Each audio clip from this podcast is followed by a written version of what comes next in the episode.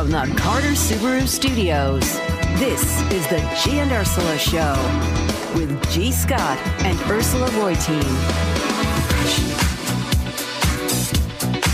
Welcome to the third hour of the Gee and Ursula show on this Fresh Friday. Gee Scott is out today. Mike Lewis is in. It's been a lot of fun, Mike, last couple of days. It's been fantastic. Thank you so much for hanging out with us. Coming up at 11:30, we are going to have a guest. We're going to have Jack Stine from our noon to 3 show join us, and one of the things we're going to ask him about and we're going to debate is whether it is time to get rid of legacy admissions. And then we're going to have probably a very spirited debate about burgers because Mike and I were debating off air which one is better In and Out Burger? There's not really much of a debate. Uh, no, there was a debate. Not Because I'm right, because Five Guys are In and Out Burger. That's what we came, it came down to for Well, before for we us. tell them before We they, what, what, what side we come down on, Yes. though, I think I hinted my side already. Um, why don't we ask on the text line? Yes, If you wanna, if you have tried both, um, and obviously there's going to be a full verification process. If you have tried both, let us know which of the two you prefer: Five Guys or In and Out. Or if if neither they're- is the answer and you have one that you say is at the very top of the list, tell us what that is. 888-973-5476, 888-973 KIRO. And with that, we're going to start our Agree to Disagree brought to you by Guardian Roofing and Gutters. One of these days, we just gotta take off the gloves, just really go at it. One of these days, I should probably change that intro because we've been doing that for like two and a half years. All right, today is uh, cutoff day in the legislature for most bills. So if a bill does not advance as of today, it is likely dead. Uh, and labor advocates did flock to Olympia yesterday, urging the legislature to pass a bill which would allow workers on strike to access unemployment benefits. Uh, the workers, they say, hey, look, if we're part of a new union, we don't have access to a strike fund. We don't have the ability to strike, even though we're supposed to be able to collectively bargain and strike by law. Opponents, of course, say that why would we devote public dollars to striking workers who are not on the job? Uh, Ursula, I've asked you before on this, so why don't you just lay your position out on this before I ask Mike to respond? Well, my position is that why should taxpayer dollars be given to um, folks who are choosing uh, and making a decision to go on strike? And while I am sympathetic to the idea that you cannot be on strike and uh, not feel the financial pinch, uh, I also think that maybe the union w- to which you pay dues should do a better job of helping uh, you support you when you do go on these uh, labor strikes. The other thing, and you just handed me a story, and I was looking for the cost of what it would be if we passed legislation like this, and uh, they made a. Um, an example and said if 30,000 workers went on strike, which would be like Boeing employees, for example, in the machinists union, if each person got the maximum unemployment benefit of about $1,000 each week for four weeks, the state's fund would have to pay out $122 million. So that would be my other argument. I think just cost wise, it would be cost prohibitive. So, um, I, I'm a little bit. Uh, I I really feel like I need to know more about this before I could make a make a p- position on it. Uh, generally speaking. Uh, there's a lot of stuff that is not clear in the law. For example, who is actually eligible for this and which unions could actually tap into this money. If you are a union that has a strike fund, when I was when I went on strike, when I was a part of the newspaper guild uh, here in Seattle, and I went on strike like my fifth month after moving to Seattle. boy. I was literally still on on probation from from hiring probation. They had a six month period where they could fire you for cause or fire you for any reason. Yet I joined the union right away, and yet I went on strike because we went on this uh, uh, strike in in way back in 2000. We had a strike fund. You got a nominal amount of money that was not enough to meet rent, but helped out a tiny, tiny bit. And unions, frequently the big labor unions, all have strike funds. However, if you make a publicly funded uh, bank available to union to one union, you probably have to make it available to all of them. And are these big unions that have a strike fund going to first tap public money before they tap their own? I, I don't know. Uh, My guess is that they'd see the money available and they'd go, go for it. And I'm also kind of curious, well, which union members aren't eligible for this? I mean, is it professional athletes who are in a union? Could they also, you know, if they go on strike, and we've seen strikes among every major professional sports union, except I think Major League Soccer, uh, over the last 30 years. And so there's some specifics that don't seem to be very clear, but generally speaking, if you go on strike, you have there are states that do do this that do have a, A couple. a, couple of states yeah that, that that will provide some money for that on the natural i'm not sure how i'm at this point i'm not sure how i feel about it honestly Well, that's a legitimate That's honest. answer. Yeah, uh, you know what? Uh, I, s- I would support it with a caveat. Uh, the caveat being that uh, your union has to use up their strike funds before they access public dollars, and then I would be in full throated, hundred percent support of this. And I mean, Ursula, I completely un- understand the argument. Why would you use public money, you know, to pay give a paycheck to a worker who's striking? The simple fact is that it becomes eventually a benefit for all of us. The single biggest influence on American wages over the last century has been pressure from workers who are unionized and strike on their employers. If we we talk every day on this show about raising worker wages, and if you are in a union adjacent industry, you know that wor- that union wages have a direct impact on your salary. If not today, when a union gets a new contract, it will the next year. Uh, and I think that there would be no better way to, to raise wages across the state. I mean, just look at what's happening with Starbucks, right? It's been over two years since hundreds of stores have unionized, and Starbucks has yet to begin negotiating with those workers.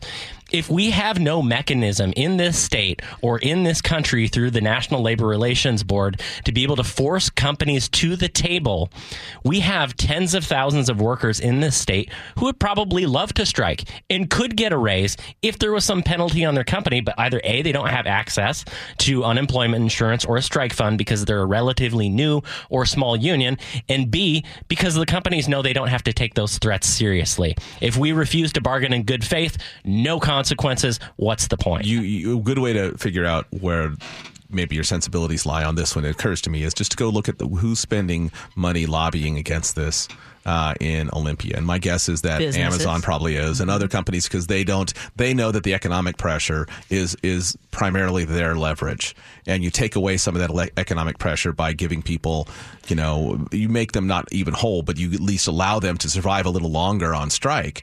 Um, that takes that transfer that pressure back to the businesses themselves. No matter how you feel about unions, it's going to be pretty clear what side business is going to come down on on this particular thing. Even though it's ostensibly public money, it takes away the pressure that they would need to sort of fight union efforts. Yeah, Yeah. I mean it's Republicans and business groups. Although some Democrats joined Republicans, uh, I believe. Well, there are a number of the House. Democratic Yes. lawmakers who uh, also own businesses that would likely be impacted by that. And I think it's going to be tough slating for this to pass at all this year. I think so too. All right, moving on down to Ridgefield, Washington. Ridgefield, Washington. Any of you ever been there? Heard of it?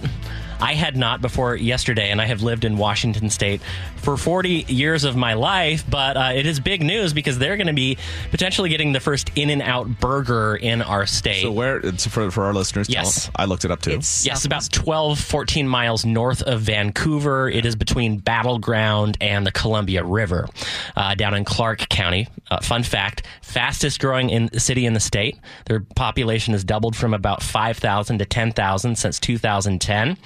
But, uh, Mike, of course, this brings up the question of whether In N Out is an overrated chain and whether In N Out smokes five guys. So, um, first, uh, every fast food chain that ends up as a social media darling is inherently overrated. There's way too many people weighing in, and then they get more and more passionate to the point where they're, you know, they like In and Out Burgers now is going to be the cure for cancer. Like the the the point about In and Out Burgers is they actually were an exceptionally good, I think, from a California standpoint. The back when I was a kid, the big battle in LA was Tommy's and In and Out. That was the big, big like who makes the better burger, and then In and Out sort of essentially won that competition from just from size. I mean, In and Out started creeping up the valley, finally made it to my town, I think after I moved to the Bay Area, and it's been sort of following me north since. I'd like to think that I am the lodestar for them. The the difference between an In-N-Out burger and a Five Guys burger, I think, is pretty vast. I think In-N-Out burger is. I wouldn't say that it's the glory that everyone Like, what- says what- they are. what sets it it's apart? a much much better burger, I think, than a Five Guys burger. Why? What What is it? Because I, I, I think of it as a standard burger that I could probably make. make. Is it the sauce? I mean, what what is it that makes it exceptional? I think they always taste really fresh. I think I like the quality of the bun that they use. I like the grilled onions. Um, I think that they, I think the In and Out, the thing I like about In and Out Burger and Five Guys kind of, I mean, what they did was copy the model, right? Limited menu, limited options, you know, a few secret off the menu things that you can ask them to do. I mean, they kind of essentially to In and Out, copied In and Out, slightly worse, and then made a chain based on it. I mean, they're more power to them, but I don't know. Five Guys burgers are fine. In and Out burgers are fine. I don't think anyone I go to sleep uh, dreaming about. I know In and Out Burgers. It's always the fir- whenever we're in California, and when my son was going to UCLA, it would always be the first place that when we would visit would be the first place our sons would want to go. My youngest son especially, because he also knew animal style. You know this whole Yeah, yeah. th- this Oh, whole it's fried in mustard with grilled onions. Yes. But for me, uh, the Five Guys just it, it tastes infinitely better. I think the the meat quality is better. It just is a juicier burger, uh, and then I think probably I'm swayed by the fries. In and Out's fries are just they're subpar in my opinion. Yeah, I don't even Five remember it, Guys. actually. The, and, and as Gee likes to call them, the the just a bag full of blessings and extra blessings. I mean, they're very generous with their hand cut fries, and I think that makes all the. Can I just tell you though? I'm taking a look at our text line right now. Mm-hmm. This topic about In and Out Burger and what makes the best. Take a look at it. It's And who- going nuts. It's like going- a slot machine. the text coming in right now. Uh, yes, exactly. Keep your hands Um, on the wheels, folks. Yes. Stop this. Stop it now. Oh, it- where everyone's all over the place. A bunch of people saying Five Guys overrated. A bunch of people saying In and Out's overrated. So See, I have to go with uh, I have to go with Five Guys for the fries, In and Out for the burgers. Uh, in and Out has I think that's terrible, terrible fries. They cut them fresh, um, but they don't do like the the double cooking where they blanch them. I don't Yeah. believe. So they come out like this pale blonde, and they're super cra- They're like they're almost cardboardy. yes, they are. They're like They're basically like blonde cardboard. They're bad in exactly the opposite way that Dick's fries are bad because Dick's fries are like limp and greasy, but In and Out uh, fries are just like cardboard and tasteless, and they never have enough salt on them. But the burger is impeccably fresh. Everything's like cut and made to order. It is stupendous quality. The shakes are fantastic, and I don't know. Five Guys is actually like too much meat on the burger for me There is a lot of meat. The right? So if you like something probably- where you squeeze the burger and it starts like dripping juice down to your Yes. elbow, if that's the kind of burger that you enjoy, I completely go with uh, with Five Guys. Uh, also, the aesthetic of an In and Out I find to be much much more pleasing than the Five Guys burger personally. The presentation. The presentation, Right now, absolutely. It's going to take us a few minutes to go Guys- through all your do text Five Guys messages. not- Neither have you- ve- veggie burgers. The- okay, when great you point. do Five Guys, does Five Guys? Uh, it seems like I mostly see storefront. Do they have drive through? I assume they have drive through in places, right? I don't. I have I've never seen seen one. drive-through. Maybe no. they don't because In and Out Yeah. they're famous for offering you a mat for your lap Yes. as well Yes. when you when Yes. you do the drive through. Exactly. It, mate, you know what? That's probably the aesthetic that I'm responding to because Five Guys is always in a strip mall, whereas like In and Out is a a, fair point. standalone location. and then Red Mill's coming in for the win. You know, this if we're going local, Red Yes, Mill Red is my number one. I every time. completely like there a week there Yes. a week five There week we five- go. Your, Yes. to your point earlier about compromise, Red Mill. Red Mill is absolutely fantastic. Okay, do you ever bring a story to the radio, Ursula, that is um, so questionable to the point of embarrassing, but it brings up an interesting question? or is that only me? No, I think we've all done that. Okay. From the fine folks at Sinclair this morning, they are reporting on a survey conducted by Wealth of Geeks. Uh, to be honest, I have no idea who these people are. That's part of the problem, though. These surveys. Yes. Like nerd, Yes. nerd wallets Yes, by uh-huh. another name. Hub, wa- yeah, Wallet Hub, right. Wallet hub, whatever. This survey claims that Washington State has the seventh sexiest police uniform in the nation. Uh, state police, that is. Um, Texas is number one because of the Lone Star style with the cowboy hat, you know, the swagger of a rodeo champion with the solemn duty of a ranger. And if you look at the photo gallery of this, of course, it is like uh, uh, sweaty, muscled men in police uniforms, kind of like the sexy firefighter calendars. And Ursula, it, it, it struck me as objectification. Just as a feminist, a professed feminist, I can call out the other side of the coin.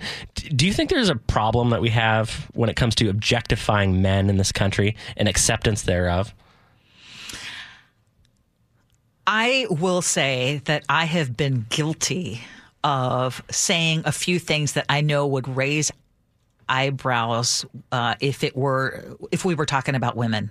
And, and w- whether it is, oh my gosh, you know, I love men in uniform, or I, you know, uh, whatever it is that that that The professional it's- athlete it's- whose body is oft exactly, commented such on. and such is hot, and and I get a pass, and yet if if a- guy were to say the same thing, I know that they would be looked at by many as like dude that's gross you know or or that is objectifying women or that's just really uh, sexist or, or or whatever. And i'm trying to do better I, I guess I should say, but I loved your answer. Are you Mike. trying to choose better or do better?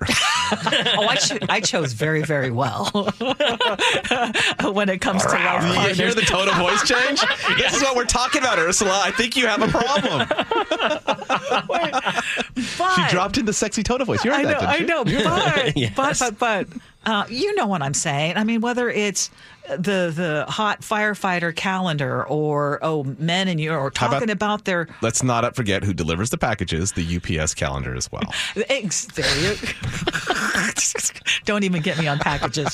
So the question. Speaking of. but I loved your answer when we were talking about it this morning because then you're like, nope, I, I I loved it, Mike. So I don't. So for me, I mean, one of the things you have to look at, one of the reasons that this even became an issue is you have to look at kind of look at the power structure. I mean, men have, you know, and being part of that tribe, men have been objectifying women for I don't know, maybe the last ten thousand years or so, and this whole recent turn, like, wait a minute, you say we can't do it. You like look at the power structure today. Look at what women have to deal with just mm-hmm. from from being a newscaster, from being an actor, from all of the Yes. things like like like when the response to the objectification was a response to this radical power imbalance that still exists. So Thank you for saying I mean, that. like I remember getting in. I won't say what name, but I remember getting in an argument with a with another show host here at uh, KIRO a few years ago about about why is it okay for poor people to make fun of rich people, but rich people can't make fun of poor people. I'm like, you understand the difference between punching down and punching up? Like, do you go to a kid's baseball game and and you know Start- rail home runs because because you can? Like, it seems it seems to me like the the like I get it and I appreciate uh, speaking for men across the nation. We appreciate your apology, Ursula, for for your trying to do objectification, and you're I'm trying, to do, better. better. You're sort of trying to do better. You're not really trying to do better, and so and so.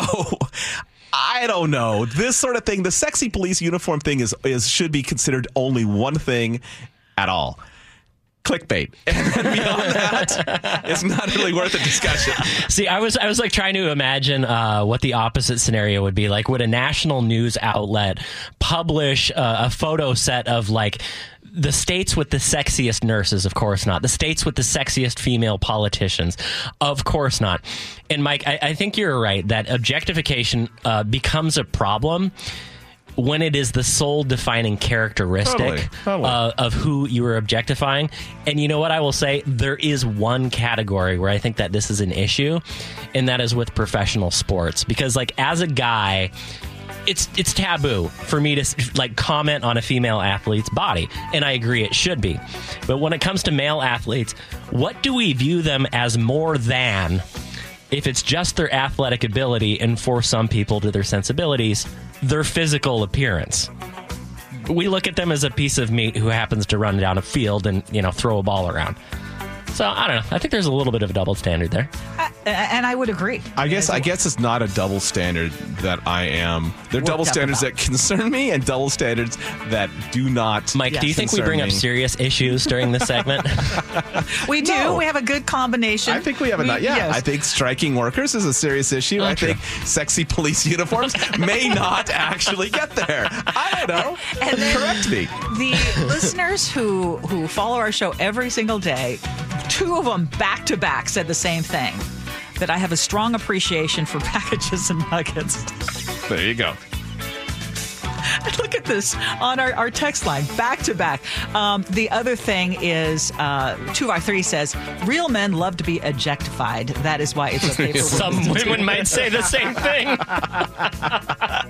Okay, I'm going to get out of this segment before I get into trouble.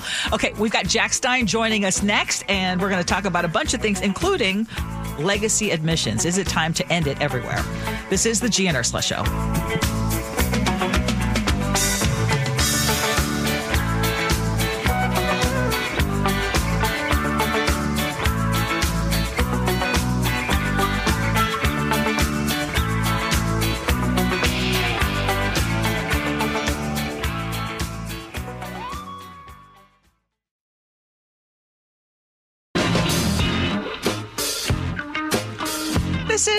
Ursula show. It is a fresh Friday. Gee's out. Mike Lewis is in. And as you know, if you were a regular listener of our show, you know that we often talk about college admissions, and it always ends up being a very spirited debate. So let's do it again on this fresh Friday. This time we have invited Jack Stine from the Jack and Spike show to join in our conversation. Good morning. Good morning to one and all. I'm so excited to see Mike Lewis. Yeah, you know what? I'm You're the excited to second, see Mike Lewis as well. Second day in a row, someone has come into studio and they're all, Uh, you know, gaga over Mike Lewis. Well, it's because we rarely So, get so to wait, see wait, wait, him. wait. Can we go? Can we? Can we just address your tone of voice and the delivery of that entire and that jealous. entire thing? Like I'm jealous. it- I don't get it that kind sounded- of appreciation. You, you didn't sound jealous. You sounded perplexed. Like I have to sit next to the guy. I have no idea why somebody would be oh, happy to see him. No, no, no. For those you don't know, yesterday we had a, a guest and, and he had asked, Is Mike Lewis really as cool as he sounds on the radio? And both Chef and I said yes. Yep. And we invited him in studio. Now, first thing out of Jack's mouth is, it's, I, I'm, it's such a pleasure. And the funny thing is, the way our microphones are aligned, I can't actually see. Yeah, you have I can't like, make move eye over there. Now, now we can actually make eye I love it. So the, the, there's a, a mutual admiration here. But uh, let's talk about legacy admissions because in, in your home state of California, Yes. the practice of giving preference to students whose families give big bucks to these schools Yeah. may be coming to an end at private universities. Your and I, thoughts? yeah, I think that that's amazing because in where I am from is from the Bay Area, same as uh, Mike Lewis with San Jose, Santa Cruz, San Francisco. These institutions that are in these places are notorious for having Stanford, these USC. Stanford, Santa Clara, uh, even my alma mater, uh, University of California, Santa Cruz, notorious for having these legacy admissions programs, which is basically when you boil it down is pay to play, where if your mom or dad or your grandparents in some cases give enough money, you can get into this college by not meeting the requirements that others. You know what I mean? It's it it is a really perverse system. I understand why they do it, and I understand why they you know to incentivize. Hey, maybe your kid is not exactly an A student. Maybe do a little bit of the old donation, and then you can get a legacy admission. But it's an unfair practice, particularly if you look at the stats.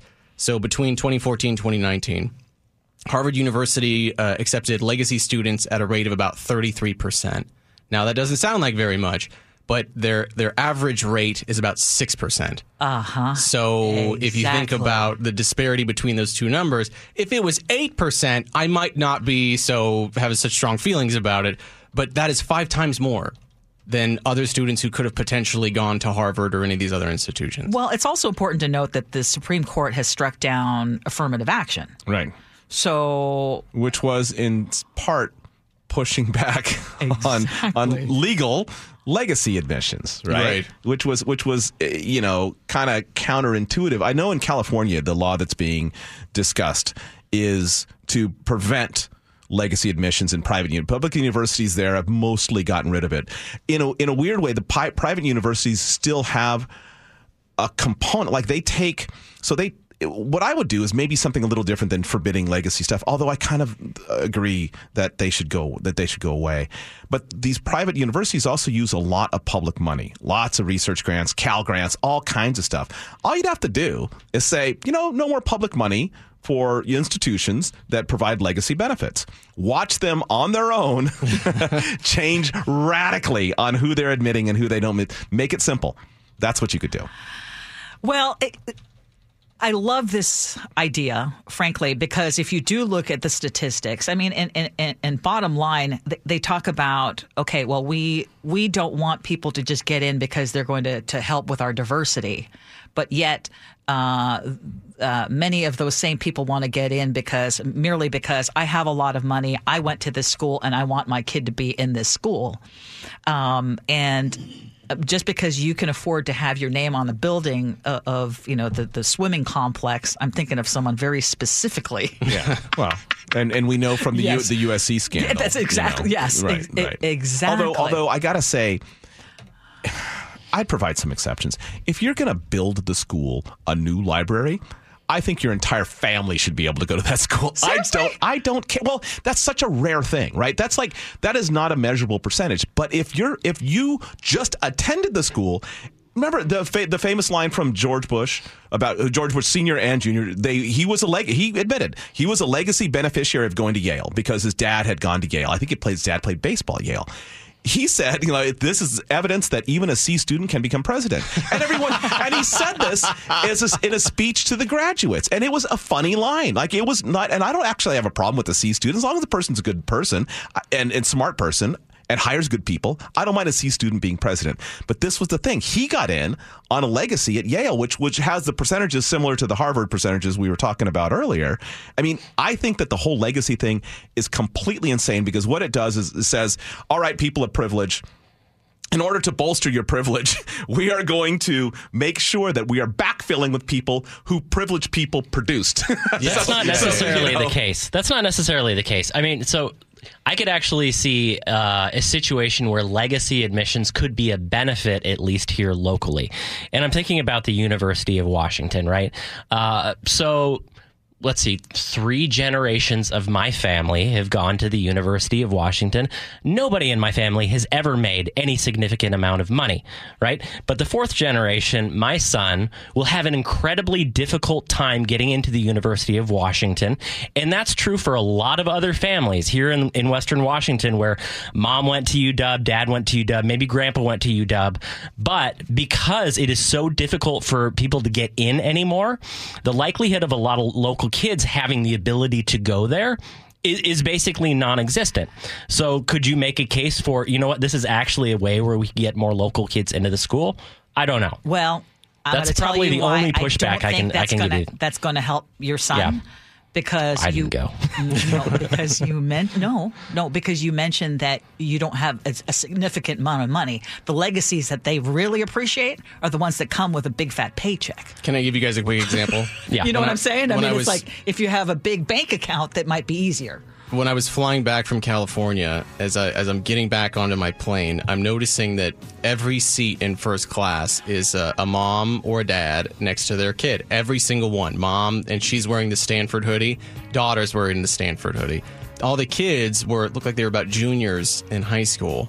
And I realized, oh, it's it's that time of year where juniors start flying around, seeing what Oh, colleges they This want to apply exactly the time to. right now. Yes. And I thought that there was is kind of um poetically ironic that everybody in first class was wearing Santa Clara, Stanford, uh, USC shirts Yeah, in, in tandem to let everybody know, oh yeah, this is where we're going. This is where we're going. You know, that's entirely why I think I've said this before on air because you see so many of those hoodies in, here in in Seattle. A lot of very, very well educated, overeducated folks in Seattle, which is what prompted me to go back when I went back home. First thing I did was buy a Modesto Junior College hoodie, which I wear hoodies. all Oh, do the they? time. Do they have a hoodie? Just Modesto. Who doesn't have a hoodie? They all have hoodies. They all have hoodies. Everyone wears hoodies. I love so it. I, Good I for wear you. my Modesto Junior College hoodie proudly. Proudly. I did attend school there to the extent I actually walked into a classroom. I attended school at Modesto Junior College. I love it. Jack Stine, Jack and Spike Legacy. show. Noon to three. Thank you. Thank you. Appreciate you. you coming in. Thank I you so appreciate much. it. Okay, we hear ya, and our words to live by coming up next.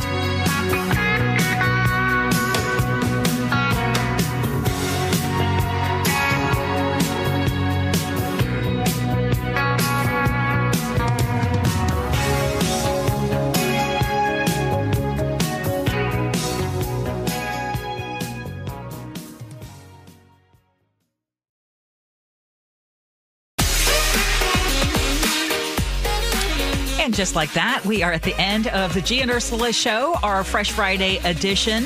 And Mike, thank you again for stepping in. It was Appreciate it was fantastic, and and I'm very much looking forward to whatever the poll shows on the Five Guys versus In and Out Burger. Okay, I want to see who is right on this one.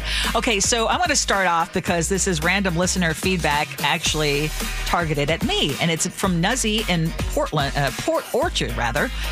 And uh, he says, I wish just once that Ursula would say, Well, we've got a slow news day for you, versus we have a packed show for you every single time. the day I tell you we have a new, Yeah. slow news day is the day I retire. Not much of a show today, folks. Why don't you spend your time doing something else? We'll just be here by ourselves. We're mailing it in today. All right, from you now need to make 72% more to afford a, afford a home compared to 2020, uh, or which is about $200,000 from Nikki. That amount is way beyond ridiculous. Who has that in today's economy to throw down on a home? I barely have enough to throw down a payment for my home back in 2016. It is so astronomical. And then Brenton Belfair says, at what point does population control in terms of quantity become part of the housing conversation? I'm sure that's going to be a, a Netflix sci-fi series. You Um, you brought up a term though that you, you taught us all something new, or many of us something new. yeah, I'm gonna have to look that back in my notes. something about renters On and the- some kind of tax. uh, the Seattle City Attorney weighing charges for City Council protesters. 509 isn't an arrest the same as stopping their free speech, so it might as well carry through to a charge for trespassing or failure to disperse because arresting with no intent to charge is interfering with free speech. Except when does free speech go beyond what is allowable? The question of the ages. Exactly. Exactly. Okay, on the topic of sexy police uniforms and the gross objectification of men, Why did you say that skeptically? I wanted no, no, no. I wanted to make sure. Like I said, I called myself out See, on it's that that tone of voice thing. Yeah, I know. Jeff, and, I'm, I'm a master at that one. Jeff and Bonney Lake says Mike is wrong. Just because there is a power imbalance doesn't mean objectification is okay from any gender. Mike is comfortably wrong. Liz in Gig Harbor. I like seeing tight ends on the football field. I answered Liz. Uh, we'll keep it between ourselves. Diane in Seattle says, My postal carrier is hot. He wears shorts no matter what the temperature is. Oh my gosh. And he has very nice legs. Diane is writing this. I'll put him up against your hot policeman and he'll win hands down. I'll put him up Okay against your hot policeman. Um, Rob, the retired, retired Puyallup. This is my favorite text of the day. Rob, by the way, Yes. is okay. He's a retired police officer. He Yeah. lives in Tennessee and listens to us. Okay. Um, that sexy cop uniform story made me think about the time my partner and I responded to a house for a noise complaint. Turned out to be a bachelorette party, and they thought we were the male strippers. we had fun on that call. I certainly hope you guys took them up on that offer. Okay, it's Max Toll Day on 405 and 167. And Lynn in Enumclaw says, I travel 167 in the morning. It just doesn't ever occur to me to use the carpool lane. Just so expensive, it seems silly. Now, the 520 toll potentially expanding to increase that to extended zones, that just breaks a trust. It seems deceptive. Can I can I uh, offer one thing? Shouldn't Chris Sullivan have an alter ego named Max Toll? Yes. There you go. That's something we need to work on. From Casting Joe in the 253. I'm just going to remove my license plates. They don't have to worry about photo enforcement. Yikes. On Comic Con, a bunch of people told me you should really try it. Lynn and Enumclaw says Comic Con is so worth it just to look at the costumes and enjoy the people. Ursula, you would really enjoy it. From Cindy, and this is on putting your party preference on the outside of your primary ballot. From Cindy and, Cindy and Puyallup. I think that this adds fuel to the fire for those who are conspiracy theorists. The idea that we have to declare on the outside of an envelope makes people think their vote will just be thrown away, proving Donald Trump's theory that the election can be stolen. And then Cliff says, yes, this primary voting is very troubling. First, my wife is not allowed to vote because she's a registered independent. Second, I had to mark Republican on the outside of my ballot envelope. What is my car- mail carrier accidentally? What if my mail carrier accidentally loses my ballot because they're avidly Democrat? This is really wrong. I, I want to just mention, Yes. we are going to get Secretary of State Steve Hobbs on. He doesn't know it yet, but we're going to try to get him on next week. next week to talk about this. I think that's a great idea. From 206, my husband and I did exactly what Mike suggested. We voted for Nikki Haley to send a message. We are absolutely Democrats and would be embarrassed if someone sees the outside of our envelopes. So there you go. So And- yeah, we need an explanation. And what are the results of the poll, Chef? Oh, the burger poll? Yes. The unofficial tally has In and Out definitely beating Five ah, Guys. See? Ursula? I was wrong. Sorry, Ursula. See? Okay, speak. Look at the look at the tone. Unofficial. Look at the tone. Gonna get turned on us now. it's almost gleeful. Mike might have It is kind of gleeful. offered to bribe me. I Yeah. might have. I need to see the results on that one. Okay, our words to live by brought to you by Wilcox Farms, and this is a quote from D. Watts Jones, and it was inspired by our conversation about the guy who was asking whether his, the, the on the will Yes. question from Yeah, yeah. scenarios. To sustain love, and I will say to sustain peace, we have to learn how to negotiate differences of all kinds and to speak to each other in ways that allow us to be heard and that also allow us to be received. And it's something we try to do on the show. Don't always accomplish it, but it's something we try on the show. In within limited time frames and around the commercials. exactly. Mike, thank you again. Have a fantastic weekend. You too. Chef, as always, great job. And Nick. Well, another day, another break ahead before we're back, but we didn't leave without ideas for fun with Extra Slack thanks to Super Comic Pro Professor Paul and his new plans for a date with superheroes, joystick champs, and all the fans who can all agree their passion and their costumes meet the theme, except for skimpy cop outfits that only come from wild dreams. And if you're craving food to go at In and Out or Five Guys, don't be surprised if Ursula asks for extra nuggets and fries. Emphasis on the nuggets.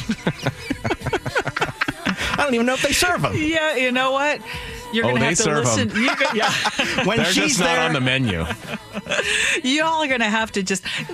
People who don't listen regularly. So, for example, someone asks, "Well, what's the deal with Long Live Mark?" And yeah, you almost have to listen to the show on a daily basis to understand some of these things. Long So that's on them. Listen to the show on a daily basis. exactly. Keep listening. But long live Mark. The long live part becomes uh, it, it comes from Gee, who always comes up with a nickname. But he added long live because I was singing Mark's praises, and I think he got so exasperated. He's like, "Long live Mark." I like and it. that was born. I hope you all have a fantastic weekend. Jack and Spike show is coming up next. Stay safe, everybody. Hope you have as much fun as we have. So long, everybody.